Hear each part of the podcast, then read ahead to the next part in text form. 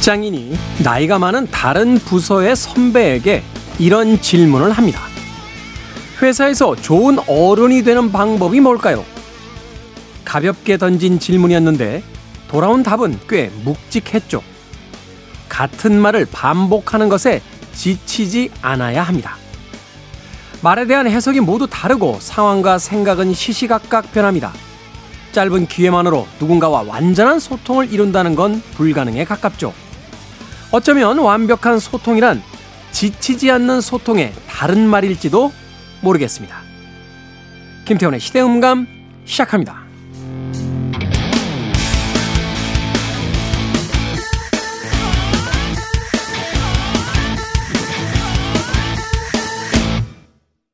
그래도 주말은 온다. 시대를 읽는 음악 감상의 시대음감 김태훈입니다. 자, 누구나 한 번쯤 이런 생각하며 답답함을 느껴봤을 것 같습니다. 왜 한 번 말을 하면 제대로 알아듣지 못할까? 왜 같은 말을 해도 잘 이루어지지 않을까? 왜 앞서 동의했던 것에 어제와는 다른 이야기를 하고 있는 걸까? 글쎄요, 사람마다의 생각이 다르고 또 그것을 이해하는 방식, 또 받아들이는 어떤 상황이 다르기 때문에 서로의 의견의 교환에 있어서 나의 이야기와 저 사람의 이해된 이야기가 각기 달라지는 것은 아닐까 하는 생각을 해보게 됩니다. 그러다 보면 쉽게 짜증을 내기도 하고 또한 어, 화를 내거나 성질을 부리면서 커뮤니케이션이 단숨에 싸움이 돼버리는 그런 일도 경험하게 되죠. 좋은 선배가 된다는 거, 좋은 어른이 된다는 것은 그러한 상황을 미리 아, 이해한 상태에서 끊임없이 지치지 않은 채 무엇인가를 반복할 수 있어야만 한다. 한편은 이해가 되는 이야기도 합니다만 과연 현실에서 그것이 얼마나 이루어질 수 있을지에 대해서는 다시 한번 고개를 갸우뚱하게 되는 이야기이기도 합니다. 최근에 와서는 똑같은 얘기를 반복하는 선배에게 과연 좋은 어른이다, 좋은 선배다 라고 이야기해 줄 수 있는 후배들은 또 얼마나 있을까 고민해 보게 되는 거죠. 그러다 보니까 좋은 어른이 되기보다는 그저 나쁜 어른이 되지 않으려고 하는 소극적인 형태로서의 사람들과의 만남과 아, 대면이 이루어지고 있는 그런 시대를 살고 있다 하는 생각을 해보게 됐습니다. 누군가가 이야기할 때 그 이야기를 온전히 이해해 줄 수 있는 또 그 온전한 이해를 위해서 지치지 않고 계속 이야기할 수 있는 그런 선배와 후배들의 시대를 한 번쯤 상상해 봅니다. 자, 김태훈의 시대 음감, 시대 이슈들을 새로운 시선과 음악으로 풀어봅니다. 토요일과 일요일, 일라드에서 낮 2시 5분, 밤 10시 5분 하루에 두 번 방송이 되고요. 한민족 방송에서는 낮 1시 10분 방송이 됩니다. 팟캐스트로는 언제 어디서든 함께 하실 수 있습니다. 알람 파선스 프로젝트의 음악 듣습니다. Old and Wise.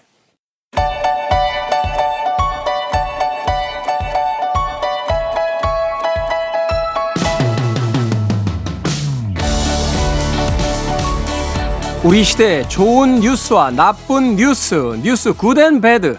KBS 디지털 뉴스부의 박혜진 기자 그리고 문화복지부의 정세배 기자 나오셨습니다. 안녕하세요. 안녕하세요. 자, 모처럼 두 분 다 나오셨는데 오늘 good news와 bad news 어떤 뉴스부터 만나볼까요? 음, bad news부터 전해드릴 텐데요. 네.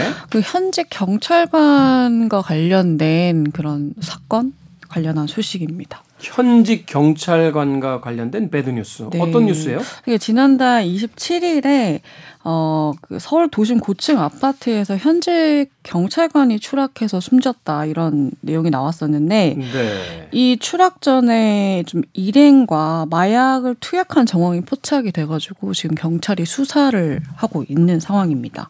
경찰관이 추락을 했는데 마약 투약 혐의가 있다고요? 네, 그런 정황이 이제 발견이 되고 있는데 조금 자세하게 설명을 드리면 27일 새벽 4시 50분쯤에 서울 용산구의 한 주상복합 아파트에서 남성이 추락했다 이런 신고가 들어와서 이제 발견을 해서 병원으로 옮겼지만 숨진 상태였고 이 남성의 신원을 확인을 했더니 현직 경찰이었어요. 강원 경찰청 기동대 소속 A 씨 였고요. 네. 근데 이 경찰이 사망 경위를 파악하다 보니까 좀 수상한 정황이 포착이 된 겁니다. 이 추락하기 전에 이분만 계셨던 게 아니라 여덟 명이 한 아파트에 모여 있었는데 이 일행들한테서 집단 마약 투약 정황이 발견이 된 거고요. 이 A 씨를 제외하고 일곱 명이 있잖아요. 그 일곱 명 중 다섯 명이 경찰의 마약 간이 검사에 응했는데 모두 양성이었고요. 나머지 두 명은 검사를 거부했었고 이 검출된 마약이 엑스터시와 케타민, 코카인 등 여러 종류였다고 합니다. 상습 투약이라고 봐야겠네요. 그렇죠. 어... 근데 이게 좀 수사가 며칠째 이제 지, 진행이 됐는데, 근데 이게 또 끝이 아니었어요. 그 아까 전에 말씀드릴 때 여덟 명이었다고 했잖아요. 그 거기 있었던 분들이. 근데 수사를 해 보니까 당시 아파트에 있었던 사람이 여덟 명이 아니라 열 여섯 명이었던 것으로 확인이 됐다고 합니다. 그러니까 이게 뭐 경찰이 추락 사고가 났는데 일행 중에 일부가 급히 현장을 떠났다. 이 현장을 왜 떠났는지 이제 경위를 살펴보고 있는 중이라고 하고요. 그러니까 뭐 생각을 해봤을 때도 그렇고 이제 뭐 정황들을 보면은 이 마약 투약이나 좀 다른 범죄 정황을 숨기려고 이 남은 일행들이 도주를 도왔을 수도 있지 않겠느냐. 네. 그래서 그런 가능성도 조사 중이고요. 이렇게 대규모로 사람들이 모여서 마약 투약을 한다. 이게 어떤 사람들입니까? 어, 일행들에 대한 이제 정보들이 조금씩 나오고 있는데 비뇨기과 의사도 있었다고 하고요. 뭐 대기업 직원, 헬스 트레이너, 대학생 등 대학생들도 대학생도 아. 있었던 것으로 알려졌고 어, 이 뭐 경찰 조사에서 얘기하는 건 다 운동 동호회 소속이었다. 그런데 이 추락한 경장이 갑자기 창문을 열고 뛰어내렸다 이런 진술도 있었고 주민들 사이에서는 이, 아, 이 아파트에서 여럿이서 모여서 파티라도 하는지 좀 소음이 심했다 소음이 있어서 갈등도 있었다 이런 증언도 있었고요 이 가운데 일부는 이태원의 한 클럽에서 파티를 하고 용산 아파트로 함께 이동한 것으로도 파악이 됐다고 합니다. 아, 이제 현직 경찰이 껴 있다는 게 더 충격적이기도 하고 또뭐 비뇨기과 의사나 뭐 헬스 트레이너, 트레이너 대기업 직원 네. 그냥 진짜 다양한 직업 그리고 뭐 어떤 특정한 직업군 이런 게 아니라 그러니까 마약 그만큼 일상에 여기저기에 다 퍼져 있다 이렇게 볼 수 있는 거잖아요. 그렇죠. 이게 좀 충격인 게 서울 용산이면 진짜 서울에서도 지리적으로도 한복판이고 중심 가죠. 네, 주상복합 아파트면 사실 유동 인구도 많고 주민도 많거든요. 음. 정말 서울의 한복판에 주민들 사는 데서 이렇게 단체로 상습적으로 마약을 했다라고 그렇죠. 생각하면 이게 뭐 좀... 이번에 밝혀진 네. 거지만 사실 이게 일회성이었는지 그렇죠. 네. 상습적으로 한 건지 그리고 지금 밝혀진 게 16명인데 이게 16명에서 끝나는 건지 아니면 진짜 수십 명이 더 있을 수도 있는 거고 그래서 이제 마약을 구한 경로를 추적하고 이제 뭐 이런 어떤 조직이 있는 건지 이런 것들을 이제 이제 확인을 하고 있는 단계인 거죠. 우리 사회에 정말 몇 년 전까지만 해도 우리가 그래도 마약 청정국이라는 어떤 그런 그 호칭도 있었습니다만 그쵸. 이제는 완전히 무너진 음. 상태고 음. 일상 곳곳에 지금 마약이 침투해 있는 것 같은데 올해 초부터 이제 마약과의 전쟁 선포하고 경찰이 대대적인 어떤 수사라든지 이런 것들을 벌이고 있는데 이번 성과가 지금 나오고 있는 건지 잘 모르겠네요. 현직 경찰관까지 연루가 돼 있다는 게 좀 충격이네요. 그렇죠. 경찰 입장에서는 좀 곤혹스러울 수도 있는 상황이라고 봅니다. 네, bad news 박혜진 기자의 뉴스 들어봤고요. 자, 이번 주 good news 정세배 기자. 아, 네. 저희가 뭐 자주 전해드리는 소식 중에 이제 뭐 출생률 관련해서 많이 전해드리잖아요. 그다음에 혼인율 같은 것도 많이 전해드리는데, 네. 그럼 이제 신혼부부 또 이제 아이 있는 가구를 위한 어떤 주택 정책 또 대출 정책 좀 개선이 된 부분이 있어서 소개를 해들 해드리려고 가져왔어요. 이제 내년부터는 신생아를 출산한 가구면 이제 특별 공급을 받을 자격이 주어집니다. 그리고 대출에서도 혜택을 받게 돼요. 네. 근데 한 가지 주목할 점은 결혼하지 않더라도 음. 출산을 하게 된다면 혼인 여부와 무관하게 혜택을 받게 됩니다. 정말로 이제 저출산, 저출생 문제 극복을 위해서 좀 이제 정부가 어느 정도 전향적인 그런 걸 좀 보여줬다고도 볼 수 있을 것 같은데 네, 위기라는 걸 깨달은 거죠. 예, 뭐 좀뭐 뭐 늦었지만 깨달은 거죠. 예, 특별 공급이나 뭐 우선 공급 얘기부터 좀 해드리면 한 7만 가구 정도가 이제 대상이 되고요. 7만 호 정도를 이제 공급을 하게 되는데 이제 2년 내에 임신이나 출산을 했다는 사실만 증명을 하면 혼인 여부와 관계없이 아까 말씀드렸듯이 특공 특공 자격을 받게 되고 또 주목할 만한 점은 이게 사실 항상 이런 걸 특공을 한다고 해도 약간 대기업 다니시는 분들 같은 경우에 이제 볼멘 소리가 나오는 게 그렇죠. 소득 요건이 너무 낮아요. 예, 네, 그러다 보니까 아니 나는 그냥 회사 하나 다닐 뿐인데 자동으로 적용 대상에서 제외된다. 자산도 없는데 네. 이렇게 되는데 이 소득 기준이 좀 상당히 높아졌어요. 도시 근로자 같은 경우에는 월 평균 소득의 한 150%까지 금액으로 따지면 뭐 3인 가구라고 쳤을 때 한 천만 원 가까이 됩니다. 올해 네. 기준으로. 예. 그다음에 자산도 뭐 한 3억 7천만 원 이하여야 하는 조건이 있는데 이 정도면 보통 특공하는 분들 같은 경우에 상당히 좀 대상 요건이 늘어날 수 있거든요. 또 민간 분양은 이 기준이 더 높아져요. 천만 원 넘어가거든요. 소득 요건 같은 경우에. 네. 그러다 보니까 실질적으로 좀 적용 대상에 대해서 어 나도 이번에는 가능하겠다 이런 이런 생각들을 좀 하실 수 있을 것 같고 월 평균 소득이 천만 원이 넘어가는 것까지가 기준선이라면 뭐 거의 모든 사실 뭐 맞벌이 하시는 분들 많은데 그래도 이제 상당히 적용이 많이 되죠 요새는 어. 네, 부부가 맞벌이를 하더라도 이 정도 소득이면 그러네요. 적용 대상이 꽤 많이 늘어날 수 있죠. 네. 음. 사실 그 전까지는 아까 말씀드렸다시피 소득 여건이 낮은데 대부분 요새는 맞벌이를 하잖아요. 그러니까 이전까지 어떤 기준이라는 거는 이제 소득 기준을 중심으로 나눠주겠다라고 한 건데 네네. 이제는 그게 아니라 아이를 낳는 걸 기준으로 해서 그렇게 어, 볼수 있죠. 나눠주겠다 이렇게 네. 이렇게 되는 거죠. 현실적으로 좀 적용을 어. 해주는 거죠. 아이만 낳아라. 네. 네, 그러면 혜택을 받을 수 있다.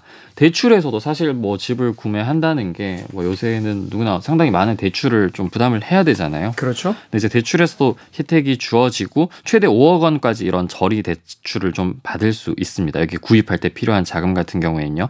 소득 기준도 1억 3천만 원 이하 가구까지 적용되는데 이게 기존의 뭐 신혼부부나 뭐 생애 최초 대출 같은 경우에 7천만 원 까지밖에 음. 적용이 안 돼서 근데 이게 두 배 가까이 완화되면 그만큼 저 구간이 늘어나니까 적용 대상도 좀 늘어날 수 있겠죠. 또 주택 가격 기준도 6억 원에서 9억 원까지 올라갔어요. 대출 아. 한도도 맞춰서 4억 원에서 5억까지 올라가고 조금 실질적으로 많이 변했다고 보시면 돼요. 최근에 이제 부동산 가격이 많이 올라갔으니까 네. 기준을 좀 높게 잡아준 거죠. 맞습니다. 이 특례 금리도 뭐 1.6 최소 1.6%에서 뭐 최대 3.3%까지 정말 좀 이렇게 5년간 적용된다고 하고 이렇게 계속 이제 금리가 낮아지는 거가 이제 5년 연장 단위로도 적용이 되고 네. 뭐 이제 무주택 가구기만 하면 요 또 올해부터 이제 출생하기만 하면 적용이 되기 때문에 좀 많은 분들이 혜택을 받으실 수 있을 것 같아요. 음, 또 아이를- 하나 전해드리고 싶은 게 있어요. 네. 어떤 겁니까? 청약. 청약. 네네. 청약 중요하죠. 그렇죠. 이제 청약 뭐 저희도 넣긴 넣거든요. 매뭐 기대를 하고 넣는 건 아닌데. 그냥 넣죠. 네. 네. 저 저도 들어가요. 아 넣으세요, 왜요? 저도 네. 시- 저도 시- 네 들어갑니다. 맨날 이제 될 거라고 생각은 하고 넣긴 하는데 이게 좀 출산과 혼인 가구에 유리하게 변경이 돼요. 이게 사실 맞는 방향이죠. 실질적으로 이제 집이 필요한. 아. 네. 그렇군요. 아니죠. 저는 청약 통장에다 넣어요. 네. 청약은 아직 해본 적이 없어서 아, 어디다 해야 될지 잘 몰라서. 네네. 제가 끝나고 가르쳐 드릴게요. 네. 혹시 되실 수도 있으니까. 예. 아, 말하자면 이제 실질적으로 아이를 낳는 가정에게 혜택을 돌려주겠다. 네. 아, 이런 이야기를 하고 있는 거죠. 가장 민감한 게 주택 이런 부분이잖아요. 네, 사실은 그런 부분에서 그렇죠. 혜택을 주겠다는 거죠.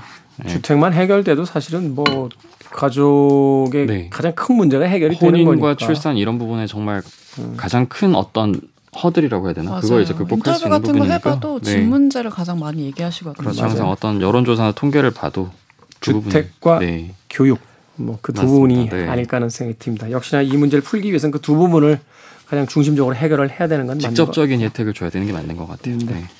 자, 지금까지 뉴스 good and bad 정세배 기자, 박혜진 기자와 이야기 나눠봤습니다. 고맙습니다. 감사합니다. 고맙습니다.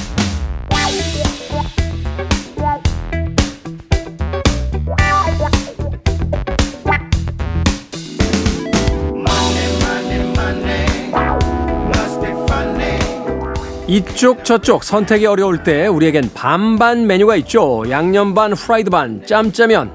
그렇다면 매도 아니고 비둘기도 아닌 매둘기는 어떠십니까? 우리 시대의 경제 이야기, 돈의 감각. 더 퍼블릭 자산운용의 김현준 대표님 나오셨습니다. 안녕하세요. 네, 안녕하세요. 김현준입니다. 자, 경제 기사를 보다 보니까 매파와 비둘기파에 대한 이야기가 제법 나오더군요. 그래서 요즘에는 매둘기라는 단어도 등장을 했는데 이게 무슨 뜻입니까? 이게 어 사실 매냐 비둘기냐 근데 뒤에 달린 거가 실체군요. 네. 그래서 매둘기는 일단 비둘기인데 매 같은 걸 얘기하는군요. 음. 우리 뚱뚱한 저기 비둘기 보면 닭둘기라고 하는데 닭둘기가 닭은 아니잖아요. 그렇죠. 어, 그 얘기는 이제 연방준비제도가 조금 우호적인 그 모습을 보인다라는 뜻으로 만드신 것 같아요. 음, 음. 근데 이게 어 그쪽에서 어 금리를 이제 움직일 수 있는 결과적으로 전 세계를 주무르는 그런 권한 같은 걸 가지고 있잖아요. 네. 그래서 그들이 공격적으로 금리를 막 올리는 행동을 하면 사실은 어 일반 서민들은 어려울 수밖에 없습니다. 그렇죠. 그것을 이제 헤쳐나갈 수 있는 어 전문 투자자나 부자분들은 그래도 좋고 뭐 할 수가 있는데 그래서 금리를 막 올리려고 하는 거를 매 그리고 조금 이제 완화시켜주고 모두가 좀 편안하게 가자라고 하는 것을 비둘기라고 표현을 하잖아요. 네. 그래서 요새는 조금 이제 금리 인상이 끝나간다라는 표현인 것 같아요. 음, 금리 인상이 이제는 좀 끝나가는 것 같다. 사실 그 파월이 그 최근에도 어 기자들에게 어떤 메시지를 보냈는데 그 메시지를 보면 알듯 말듯 하긴 한데 그래도 네네. 과거의 어떤 강경한 입장에서는 조금 부드러워진 듯한 그렇죠. 예, 이 그래서- 역사적으로 작년 말부터 올 초까지 이렇게 금리를 빠르게 급격하게 올린 거는 거의 없는 일이라서 그렇죠. 많이들 이제 투자자들이 놀란 상황인데 이 상황 속에서 이 파월이라든지 연방준비제도에서 어 이제는 안 올려 이제는 내려 라는 말까지는 안 해도 네. 아 괜찮은데 올릴 수도 있고 음, 이제 음, 끝날 음. 수도 있어 정도만 돼도 이제 투자자들이 아 파월이 요 정도 얘기하면은 비둘기로 바뀌었다라고 이제 파악하시는 것 같아요. 워낙 강경파였잖아요. 그렇죠. 무조건 난 다른 건 모르겠고 무조건 물가만 잡을 거야. 맞아요, 맞아요. 뭐 이러면서 이제 금리 인상을 계속해서 뭐 빅스텝, 자이언트 스텝을 이제 에, 했던 그런 연방준비위원장이었기 때문에 어찌됐건 어, 미국 금리가 좀 안정세로 돌아서면 네. 어, 우리나라의 어떤 기준금리에도 변화가 있지 않을까 하는 또 생각을 해보게 됩니다. 그렇습니다. 자, 우리 시대의 경제 이야기, 돈의 감각, 김현준 대표의 믿고 듣는 투자 팁 만나보도록 하겠습니다. 자, 오늘은 또 어떤 투자 팁을 저희에게 알려주시겠습니까?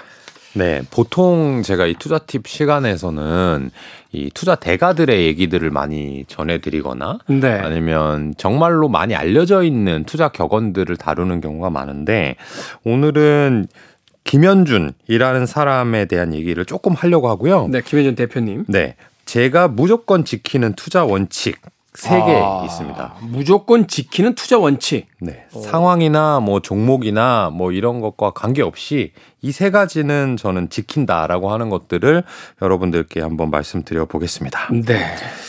첫 번째. 번째. 첫 번째는 주식을 추천하지도 않고 추천받지도 않는다가 제 첫 번째 원칙입니다. 주식을 추천하지 않는 거는 제가 이해가 가요. 네. 이거는 사실은 이제 아마도 많은 사람들이 김현준 대표님 저도 사실 뭐 처음 만났을 때 그 얘기를 했습니다만 뭐 하나 좀 전문 용어로 네. 찔러 주실 만한 게 없습니까? 뭐 이렇게 이제 이야기를 하게 되는데 사실은 주식을 이제 투자를 하는 이 전문가 입장에서는 굉장히 부담스러운 거잖아요. 이게 남의 그렇죠. 투자를 사실은 내 회사에다가 정식으로 어떤 금액을 맡기고 고객이 아닌 상태에서 네. 누군가에게 자세한 설명 없이 그냥 추천을 해줬다가 그 결과가 원치 않는 방향으로 나왔을 때 사실은 그렇죠. 이게 물론 자기들은 아이 전혀 상관없다고 하겠습니다만 전혀 상관이 없겠습니까 나중에 네, 이제 요청 요구하실 때는 상관이 없지만 네. 이제 뭔가 결정해야 되는 시기가 다시 돌아오면은 어 다시 상관이 있어지는 음. 문제가 생기기 때문에 제가 이제 추천은 안 하려고 노력을 하는데요. 거기까지는 이해하겠어요. 네. 추천 받지도 않는다는 뭡니까? 근데 이게 추천하지 않는 이유와 같아요. 아 그래요? 네, 추천을 했을 때 그건 제 입장에서 추천하는 거잖아요. 네. 그럼 이제 추천 받으신 분들이 있을 거잖아요. 그런 분들이 어 처음 추천 받으면 어 그래 내가 그걸 산다는 것도 아니고 그냥 들어보고 내가 의사결정 할게 하면 되는 거잖아요. 그렇죠. 근데 하지만 본인이 처음부터 생각해서 만들어낸 그 투자 안이 아니기 때문에 어, 뭔가 문제가 있으면 어 이거 물어보고 싶어지고 그렇죠. 김 대표한테 다시 한번 연락해가지고 어 이거 제대로 가고 있는 거 맞아 한번 얘기해보고 싶잖아요. 아니 왜 아무런 요인이 없는데 갑자기 이렇게 뚝 떨어지나? 막 이러면서. 그렇죠. 네. 분명히 궁금해집니다. 근데 그 마음이 있는 것은 일반 투자자와 전문 투자자가 다르지 않아요. 음. 저도 다른 사람의 얘기를 듣고 투자를 해서 만약에 수익이 잘 나고 좋은 시점에 잘 팔았으면 괜찮겠죠. 그렇죠. 근데 그런 일이 한두 번 반복되다 보면 저도 어, 다른 사람들 만나서 어, 뭐 투자해? 어떤 거 좋아? 라고 물어보는 그런 욕심이 생기고요. 네. 그렇게 물어봐서 투자를 집행하게 되면 저도 반드시 그 추천자한테 의존하게 됩니다. 아, 내가 처음부터 연구한 게 아니라 추천받았기 때문에 이제 그 사람에게 계속 물어보게 되고 그 사람에게 투자를 의지하게 된다. 네. 근데 그분도 추천했는데 제가 자꾸 물어보거나 이러면 네. 귀찮을 수도 있고 또는 그분이 사실은 어 나 그렇게 진지하게 얘기했던 거 아닌데라고 얘기할 수도 있고 음. 그럼 저는 이미 돈이 들어간 상황이라면 결과적으로는 문제가 되니까 저는 추천 받지도 않습니다. 맞아요. 친한 형들하고 많이 멀어졌어요. 맞아. 그 추천하고 받을 때 가까워지는 양보다 네. 추천하고 받은 다음에 안 좋은 일이 일어났을 때 멀어지는 속도가 더 크기 때문에 네. 결과적으로는 이 추천하고 받는 행위가 어 편익을 생각하면 플러스가 아니라 좀 마이너스인 것 같아요. 이건 뭐 제 주변에서 있었던 이야기인데 네. 이 주식 전문가 한 분이 계셨어요. 네. 이 주변에 형 동생들이 참 많았습니다. 네. 네. 오빠 오빠 동생들도 많았어요. 지금 과거형으로 계속 말씀하고 네, 계시죠. 과거요. 과거. 네. 굉장히 몇 년 된 얘기예요. 몇년 네. 된 얘기인데. 또 이분이 이렇게 이렇게 어 이거 괜찮을 것 같아요. 어, 네. 저거 괜찮을 것 같아요. 꽤 괜찮았던 모양이에요. 네, 네. 저는 이제 이 모임이 아니었기 때문에 그 나중에 이제 모든 상황이 다 마무리된 뒤에 들은 이야기인데. 네. 그래서 아주 아주 단합이 잘 되는 모임이었어요. 어, 네, 네. 근데 어느 날 이거 괜찮다. 이거 진짜 괜찮다. 네, 네. 이거는 확신의 차이다. 네, 네. 그 뒤에 와해됐습니다. 그 모임이 없어집니다. 아예 없어진 정도가 아니라 이 형사고발부터 시작해서요. 예, 여러 가지 아, 문제가 그 정도까지 갔나요? 여러 가지 문제가 커졌어요. 그러니까 제가 사실은 그걸 이제 옆에서 지켜보고 나서 네. 아 이건 아닌 것 같다. 이 돈의 문제에 있어서만큼은 우리가 공부를 하는 데 있어서 그 공부를 받을 수 있지만 교육을 받을 수는 있지만 네, 네. 그러니까 어느 종목을 사고 파는지의 문제는 이건 철저히 개인에게 맞아요. 그가 있는 문제다 이런 생각을 해보게 되더군요. 그 친구한테 돈을 줘, 주더라도 빌려주지 마라. 관계 안 좋아진다. 이런 얘기를 많이 들어보셨잖아요. 음. 네. 거의 비슷한 개념이라고 생각하시면 됩니다. 그왜 인터넷에 그런 거 많잖아요. 그 유튜브나 이런 데 들어가면 막 어제까진 신이었는데 네, 네. 오늘은 민족의 역적도 그런 그렇죠. 역적이 반역자 뭐 이런 식으로. 하루 아침에 이게 참. 자, 두 번째 팀 만나봅니다. 어떤 팀입니까? 네, 두 번째는 어 저희 회사에 저 말고도 이제 펀드 매니저들이 있잖아요. 네. 그 친구들은 저는 남이라고 생각 안 합니다. 당연한 거지만. 그래서 1번에서 주식을 추천하지도 받지도 않는다의 개념의 예외가 딱 유일하게 저는 가족도 아니고 저희 회사 매니저들, 펀드 매니저들인데. 같은 팀이니까. 그렇죠. 그 친구들한테 당연히 가장 먼저 얘기합니다. 이런 아이디어가 있는데 어때? 이런 주식을 한번 사보려고 하는데 괜찮을까라고 했을 때 첫 반응이 아닌데? 라고 나올 수 있거든요. 아, 그 주식이요? 이렇게 뭐 이렇게 좀 알아볼까요? 뭐 이게 아니라 네, 첫 네. 반응이 그거 대표- 되겠어? 대표님 그건 아니지 않나요? 네, 뭐, 뭐. 이런 부- 이런 반응. 맞아요. 어, 어. 그런 거는 전 안 사요, 아예. 아 그래요? 네. 처음에 좋다고 하다가도 어 아닌데요가 나올 수도 있고요. 그 다음에 뭔가 알아봐야 되겠다 하는 게 나올 수도 있는데 첫 반응이 아니다라고 하는 건 어떤 얘기냐 하면 아 이게 듣자마자 어 사실 잘 될 가능성이 잘 안 느껴진다라는 개념이잖아요. 그렇죠. 소위 저희들끼리 이야기로 감이 안 오는 거죠. 네. 촉이 안 오는 거죠. 그렇죠. 어. 그러니까 처음에 들었을 때 약간 어 되겠는데 어 좀 설레이는데 이거 좀 빨리 연구해 보아야겠는데라는 느낌이 들다가도 실패하는 경우가 많은데 음. 네. 포기하는 경우가 많은데 아, 처음에 아닌데라고 하는 걸 굳이 제가 이 동료들을 설득하기 위해서 아 아닌 게 아니고 실제로는 이런 거야. 그래서 예를 하나 드리면 이해가 쉬우실 것 같은데 어 뭐 예를 들면 학원 학원. 이라든지 뭐 이렇게 어린애들이 이용해야 되는 그런 물품들을 만드는 회사들이 있을 거잖아요. 네. 그런 걸 가지고 예를 들면 제가 유아용품 회사를 가져왔어요. 그래서 어, 이거 유아용품 괜찮지 않아? 라고 하면은 일반적으로 첫 반응이 어, 요새 출산율이 낮은데? 음. 애기들이 줄어들지 않아? 라고 먼저 얘기가 나올 거 아닙니까? 그 출생률이 요새 최하 아닙니까? 0.7인데 지금. 그렇죠. 음. 역사적으로도 낮고 전 세계적으로도 가장 낮잖아요. 그런 얘기가 들리면 물론 그럼에도 불구하고 뭐 아 이건 하이엔드 제품이고 요새 사실은 뭐 어머니들한테 인기가 있고 설명할 수는 있는데 네. 이 설명이 길어진다는 얘기는 뭐냐 하면은 주식이라고 하는 게 제가 사고 나서 다른 투자자들이 혹해서 많이 사줘야 주가가 오르는 거잖아요. 그렇죠. 근데 나의 동료들도 어 아닌데 출산율 떨어지는데라고 하는 주식은 일반 투자자들도 그게 정말 좋다 하더라도 상당히 주가가 오르는데 시간이 오래 걸릴 수 있고 아 그러네요. 그럴 바에는 아 이거는 아무리 좋은 기업이고 오해가 아무리 많이 쌓여 있더라도 아 우리 동료가 처음에 아닌데 하는 주식까지는 아 내가 이거를 뭐 건드리려고는 하지 말자 하는 게 두 번째 원칙입니다. 아 그게 의외로 되게 명료한 원칙이네요. 명확한. 네. 그러니까 아니 내 주변의 전문가들도 아, 그 주식이요? 라고 이렇게 긴가민가 하는데 네. 사실은 주가가 오른다는 건 이 주식이 인기가 생기는 거잖아요. 맞아요. 그러니까 사실은 이제 주식의 주가라는 게 여러 가지 요인들이 있겠습니다만 인기 투표 같은 거잖아요. 그렇죠. 내가 저 주식이 좋아해서 사람이 많이 몰리면 그렇죠. 금액이 올라가는 거니까. 근데 내 주변 사람들도 그런데 다른 사람들이 과연 그 주식에 야 그 주식 무조건, 사야지라고 그렇죠, 얘기하겠느냐. 그렇죠. 그러니까 내 주변의 몇몇 사람들의 반응을 보면 전체 시장의 판도를 네. 이미 읽어낼 수가 있다. 맞아요. 뭐 예를 들면 그런 거죠. 오디션 프로그램 많이 하잖아요. 네. 근데 우리가 오디션 프로그램의 우승자를 고르려고 하는데 그냥 딱 봐도 잘생기고 예쁘고 노래 잘하고 춤추는 사람을 고르면 그 사람이 이제 상위 레벨로 올라가는 확률이 높은데 네. 나만 어 저 사람이 있잖아. 아, 조금 못생기긴 했어. 지금 당장 목소리는 좀 안 좋아. 아 근데 뒤에 이면에 보면은 이 사람 예술적 능력이 엄청 뛰어나라고 음. 하는 것은 음. 사실은 말하자면 정말 평론가라든지 기획자라든지 이런 전문가가 진흙 속의 진주를 이렇게 꺼내 넣을 수 있죠. 그럼 10배, 100배의 대박 주식이 나올 수 있지만 네. 하, 우리 같은 사람이 굳이 그런 거를 찾아내는 것보다는 이 오디션 프로그램은 말하자면 뭐 수십 명, 수백 명 중에 뽑는 거지만 주식은 우리나라에만 3천 개가 있거든요. 아, 그러니까 굳이 어려운 길을 택해서 가는 게 저한테 효용이 대단히 크진 않더라. 이제야 풀리네요. 네. 이제야.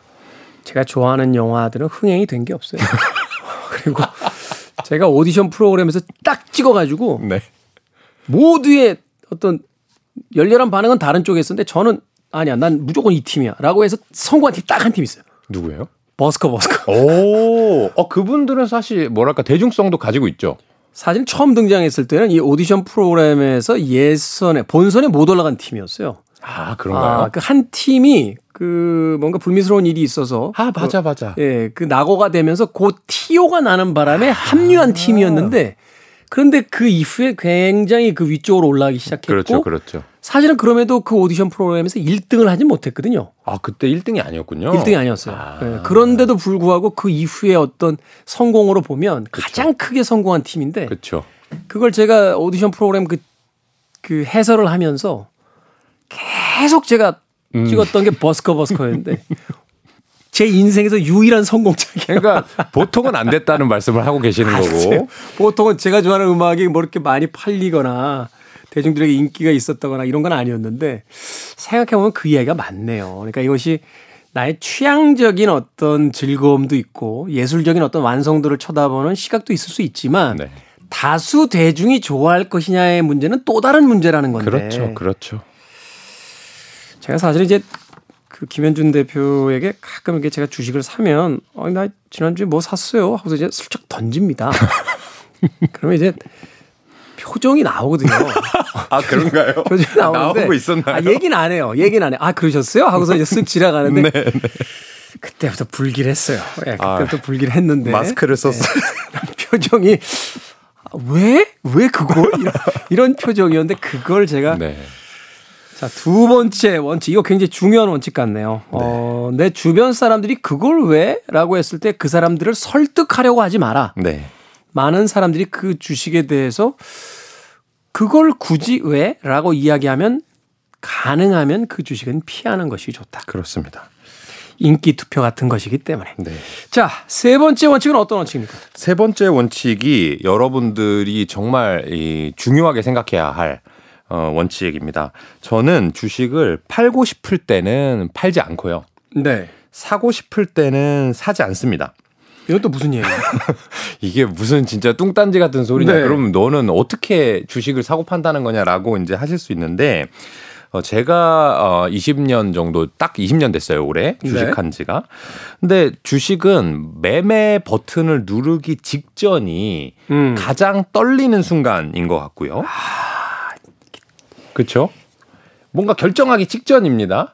그 짜릿하죠. 네, 네. 네. 아, 반드시 예를 들면 사는 결정이라면 오를 것만 같고 음. 파는 결정이라면 와 너무 많이 올랐으니까 내가 딱 고점에 팔겠지라는 그런 하지만 어 더 오르면 어떡하지 하는 마음도 약간 남아 있는. 맞아요. 그 이게 어떤 걸 의미를 하냐면 이런 의사 결정이 임박했다는 것은 그만큼 마음이 일단 치우쳐져 있다는 상태예요.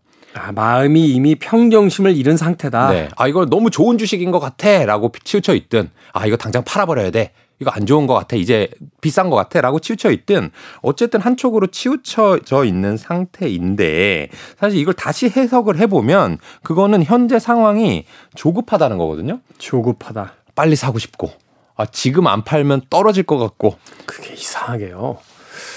돈이 조금 생기잖아요. 네. 그러면 다 빼놓고는 다 벌고 있는 것 같고 뭐라도 해야 될 것만 같고. 이게 이제 그냥 통장에 있으면 안 될 것 같아요. 뭐래도 맞아요. 뭔 주식이라도 하나 사둬야 될 것 같아요. 맞아요.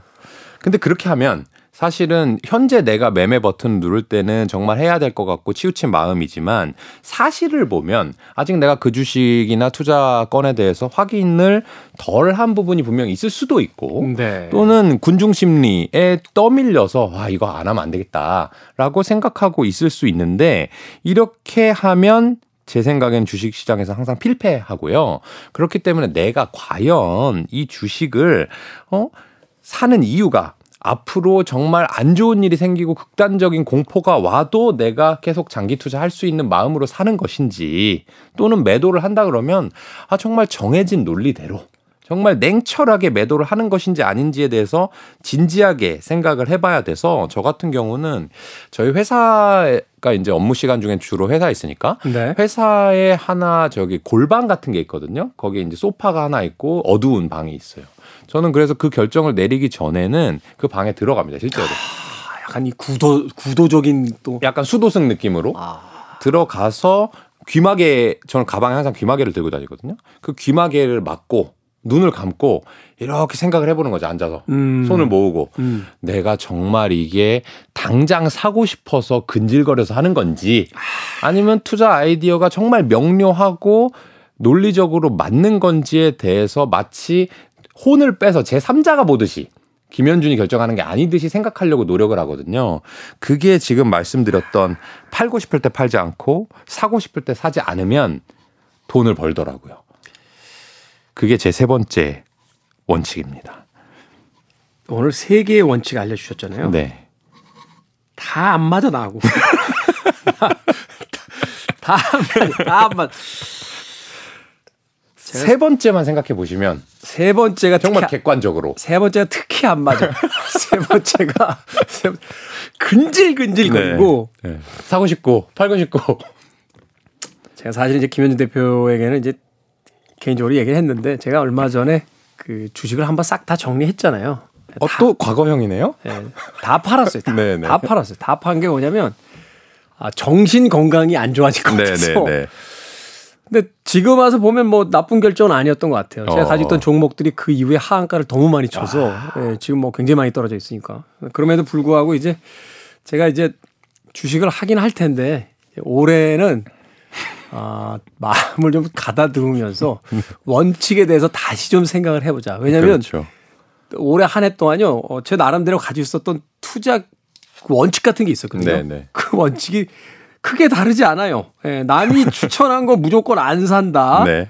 그리고 나 혼자 혼자 이상한 길로 가지 않겠다. 네. 뭐 이런 것들이었는데 특히 마지막 거 어, 통장에 있는 돈을 그날 바로 투자하지 않는다 이런 것들인데 이게 막판에 다 무너지더라고요. 맞아요, 맞아요. 제가 들었죠. 그 예. 무너진 시- 스토리를. 심지어는 그 와중에 남한테 추천도 해. 그래서 아, 올해는 좀 쉬어야겠다. 아, 이게 그냥 아무 마음을 비운 상태에서 이제 돌아가는 상황을 좀 보면서 내 투자 원칙을 다시 한번 좀 다잡아야 될 때다. 네. 이런 얘기를 드렸었는데 오늘 그 얘기를 듣고 나서 이 팁을 생각하신 건지 뼈 때리는 이야기 세 개를 어, 연달아서 해 주셨습니다. 자, 정리해보면 이렇습니다. 주식은 추천하지도 추천받지도 않는다. 왜냐하면 나의 투자는 내 중심으로 해야지 남에게 의존하지 않기 위해서. 동료들의 반응이 아닌데? 라고 하는 주식은 피한다. 왜? 주식 투자는 인기 투표 같은 거라서 남들이 그 주식의 가능성을 잘 이해하지 못하고 있다라면 그 주식이 아무리 좋은 주식이라도 상승세를 하기는 그렇게 쉽지 않다. 네. 그리고 팔고 싶을 때 팔지 않고 사고 싶을 때 사지 않는다. 주식을 순간순간의 그 기분에 따라서 매도하거나 매수하지 않는다. 네, 맞습니다. 정리했습니다. 퍼블릭, 퍼블릭 자산운용 김현준 대표와 함께하는 돈의 감각. 자, 이번 주 경제 이슈 만나봅니다. 어떤 이슈입니까? 어, 자동차 디스플레이 말씀을 한번 드려보려고 하는데요. 네. 어, 앞으로 이 자동차가 크게 바뀔 것이 한 세 가지 정도 있는 것 같은데 네. 첫 번째가 이 동력이 내연기관에서 전기 로 바뀌는 것. 네. 그다음에 두 번째는 사람이 운전하던 것에서 이 컴퓨터라든지 인공지능이 좀 대신해 주는 자율주행. 음. 그리고 또 하나 큰 거, 그리고 여러분들 들으시는 분들이 이미 자가용에 다 알고 느끼고 계신 게 뭐냐면 차량용 디스플레이입니다. 차량용 디스플레이. 네. 그래서 어 요새는 대부분 신차를 구매하시면요. 이 계기판은 사실은 이 모양새는 어이 바늘이 있는 것처럼 생겼지만 실제로는 디스플레이 가 있는 경우가 많고요. 다 디지털화돼 있죠. 그렇죠. 음. 그리고 이 조수석 쪽으로 가는 곳하고 가운데 있는 그 내비게이션 달린 그 네. infotainment system이라고 하는데 그 부분도 어 LCD라든지 OLED 패널이 달려가지고 뭐 내비게이션 또는 뭐 유튜브 볼 수 있는 데도 있고요. 아예 태블릿이 붙어 있어요. 그런 데도 어, 있죠. 어, 네. 그런 식으로 하면서 이 디스플레이가 어 많이 달려 나오는 시기가 됐습니다.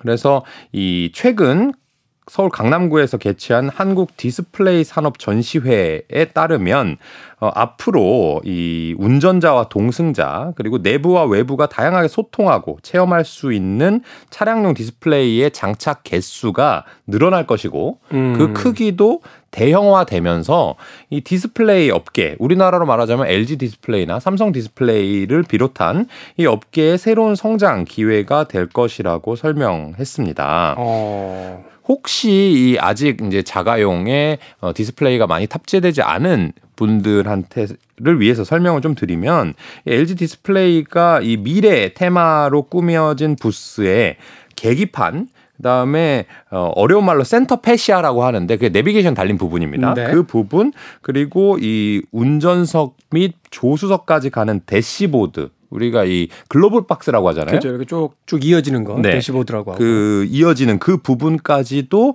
이 패널이 달려서 어, 여러 가지 이 영상 이미지를 보여줄 수 있게 하는 그런 concept car를 배치를 했는데요. 거기가 어느 정도의 규모가 들어갔냐면 34인치짜리가 오. 들어갔습니다.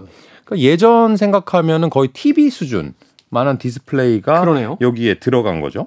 그리고 그 디스플레이는 아시겠지만 이 평판으로 세워진 것보다는 약간 곡선으로 돼 있잖아요. 자동차 안쪽이. 네. 그래서 이 유연한 곡선으로 어, 디자인 차별화가 가능한 OLED 형태로 설치가 됐다고 하고요. 그리고 뒷좌석에도 이제 디스플레이가 달려서 이 아, 아이들이라든지 이 같이 동승한 분들께서 뒤에 앉는다 하더라도 뭐 어, 나는 넷플릭스 보고 싶어. 어, 음. 나는 유튜브 보고 싶어 해서 앞에다가 바로 이 조수석 이 헤드레스트 쪽에다가 디스플레이를 달아서 어, 누구나 볼 수 있게 되었다는 거고요. 그다음에 삼성 디스플레이도 이제 자랑하는 new digital cockpit이라는 음, 것을 음. 발표를 했는데 화면 좌우가 구부러지는 bendable 기술을 탑재를 하면서 운전자에게 이 최적의 시청 거리를 제공했다고 해요. 어. 이게 무슨 소리냐면 운전자는 왼쪽에 앉아 있잖아요. 그렇죠. 근데 오른쪽까지 디스플레이가 이어지면 이게 일자 직선이라고 하면은 그쪽 부분은 잘 안 보이는 거죠. 그렇죠. 근데 이 운전자한테 뭔가 의미 있는 정보를 제공하는 어, 화면이 나오려고 한다면 그쪽을 좀 이 우측이 휘게 하면 이 음, 운전자가 음. 보기까지 편하니까 어, 이런 것을 많이 장착한다는 거고요. 이 투자자분들은 이제 여기서 그런 걸 아시면 됩니다. 어? 이 디스플레이를 만드는 회사들이 원래는 TV랑 PC 모니터에만 공급을 하다가 네. 스마트폰 태블릿이라는 게 생겨가지고 상당히 성장을 많이 했거든요. 근데 그러면 앞으로 어, 자동 자동차에 이게 달리게 되면 디스플레이를 판매할 수 있는 이 말하자면 어플리케이션이 늘어나는 거고 우리가 TV를 LCD를 쓰다가 OLED로 바꾸게 되면 단가가 되게 많이 올라가거든요. 그렇죠. 근데 아까 말씀드린 것처럼 자동차에는 이 곡선이 많이 필요하기 때문에 OLED가 많이 쓰인다라고 하면 와 디스플레이 업체들의 향후 성장 동력이 이 자동차 쪽에서 나오겠구나라고 음. 생각해 볼 수 있을 것 같습니다. 그러네요. 이게 말하자면 이제 시장이 재편될 때에 그 재편의 가장 중요한 어떤 재료라든지 부품을 생산하는 회사. 네, 이거 굉장히 중요한 거잖아요. 그렇죠. 지금까지는 뭐, 뭐 지금도 많이 디스플레이가 이제 디지털화 되긴 했습니다만 지금까지는 이제 운전석 중심의 어떤 디스플레이였다라면 그렇죠. 이게 이제 대시보드가 소위 이제 glove box 쪽이 다 디스플레이로 바뀌고 네. 최근에 뭐 최신으로 나오는 그 전기차들이라든지 이런 차들은 거의 다 그런 방식으로 맞아요. 변하고 있으니까 택시 타면 깜짝 놀랐어요. 어, 그렇게 본다면 우리가 이제 자동차의 교체 주기를 한 3년에서 5년 정도로 본다라면 네. 이게 3년에서 5년 사이에 새로 구매하는 차들은 이제 그런 방식의 디스플레이를 탑재한 차들을 구매할 그렇죠. 확률이 커지니까 그렇죠. 시장의 동력이 분명하게 있는 산업이다. 네. 거기서 이제 선도하고 있는 우리나라의 뭐 삼성 디스플레이나 이제 LG 디스플레이를 눈여겨 볼 만하다. 그렇습니다. 아. 그리고 한마디만 이제 첨언을 드리면 아 요렇게 해서 아 디스플레이 업체를 봐야 되겠다라고 생각을 하신다면 어 전문 투자자는 어떻게 할까라는 것을 숫자로 한 번만 읽어 드리면 네. 이 전체 디스플레이 중에 LCD가 LCD. 2억 제곱미터 정도가 팔립니다. 1년에. 음. 그리고 OLED는 730만 제곱미터 정도가 팔려요. 730만. 네. 그런데 자동차 같은 경우는 제가 계산해 보니까 1년에 전 세계에 팔리는 자동차가 7천만 대고요. 7천만 대. 거기에 보통 쓰이는 디스플레이가 10에서 20인치 정도 디스플레이가 많이 쓰이니까 네. 한 500만 제곱미터가 늘어나는 거예요. 음. 근데 아까 기억을 되살려 보시면 LCD가 2억 제곱미터잖아요. 그렇죠. 근데 거기에서 500만 제곱미터가 늘어난다는 거는 아 5%도 안 되는 비율이잖아요. 큰, 큰 변화는 아니에요. 네, 그러면 아 이거 정말 LCD 특히 TV가 많이 팔려야 디스플레이 회사가 좋은 거구나. 아 이게 큰 규모는 아니구나라고 생각할 수 있는데 여기에서 하나 더 팁을 드리면 이 LCD 패널을 가져다가 별도로 가공해서 만드는 회사들이 있어요. 네. 예를 들면 우리 엘리베이터에 요새 타면 이것저것 정보 주는 맞아요. 모니터 달려 있는 거 아시죠? 저희 아파트도 지난달부터 들어왔더라고요. 그렇죠. 네. 그게 이제 LG 디스플레이나 삼성 디스플레이로부터 디스플레이를 사다가 패널을 사다가 적당히 잘라 가지고 다시 기계를 만드는 음, 거거든요. 음. 근데 TV만큼 표준화되지 않았기 때문에 중소기업이 많이 한단 말이에요. 네. 근데 이 자동차용 디스플레이도 TV 모양이 아닌 것처럼 잘라야 될 거고 구부려야 될 거고 뭔가 만들어야 됩니다. 그렇죠. 이게 자동차의 디자인마다 가- 다 다르니까. 그렇죠. 그렇기 때문에 제가 주목해야 될 것은 LG 디스플레이나 삼성 디스플레이로 여러분들 출발은 하시되 그 밑에 그 패널을 사가지고 소규모로 가공하는 회사들이 있어요. 네. 그런 회사들한테는 큰 기회가 되지 않을까 생각해 봅니다. 발주량이 늘어나는 그런 계기가 될 테니까. 그렇습니다. 아, 연말까지는 안 하려고 그랬는데. 김현준 대표님만 만나고 나면 다시 한번 불끈 뭔가. 아까 말씀드렸죠. 안 하려고 할 때 해야 되고요. 하고 싶을 땐 안 해야 됩니다. 알겠습니다. 다시 한번 차분하게 마음을 정리해 보도록 하겠습니다. 자, 퍼블릭 자산 운용의 김현준 대표와 함께 돈의 감각 이번 주 경제 이슈까지 만나봤습니다. 내일도 네. 역시 아, 팁과 함께 경제 이슈들을 짚어주시길 부탁드리겠습니다. 고맙습니다. 감사합니다. 저도 끝 인사드립니다. 음악 한 곡 들으면서 마무리 짓겠습니다. Everything But the Girl의 음악 중에서요. Driving 오늘 끝곡으로 준비했습니다. 지금까지 시대음감의 김태훈이었습니다. 고맙습니다.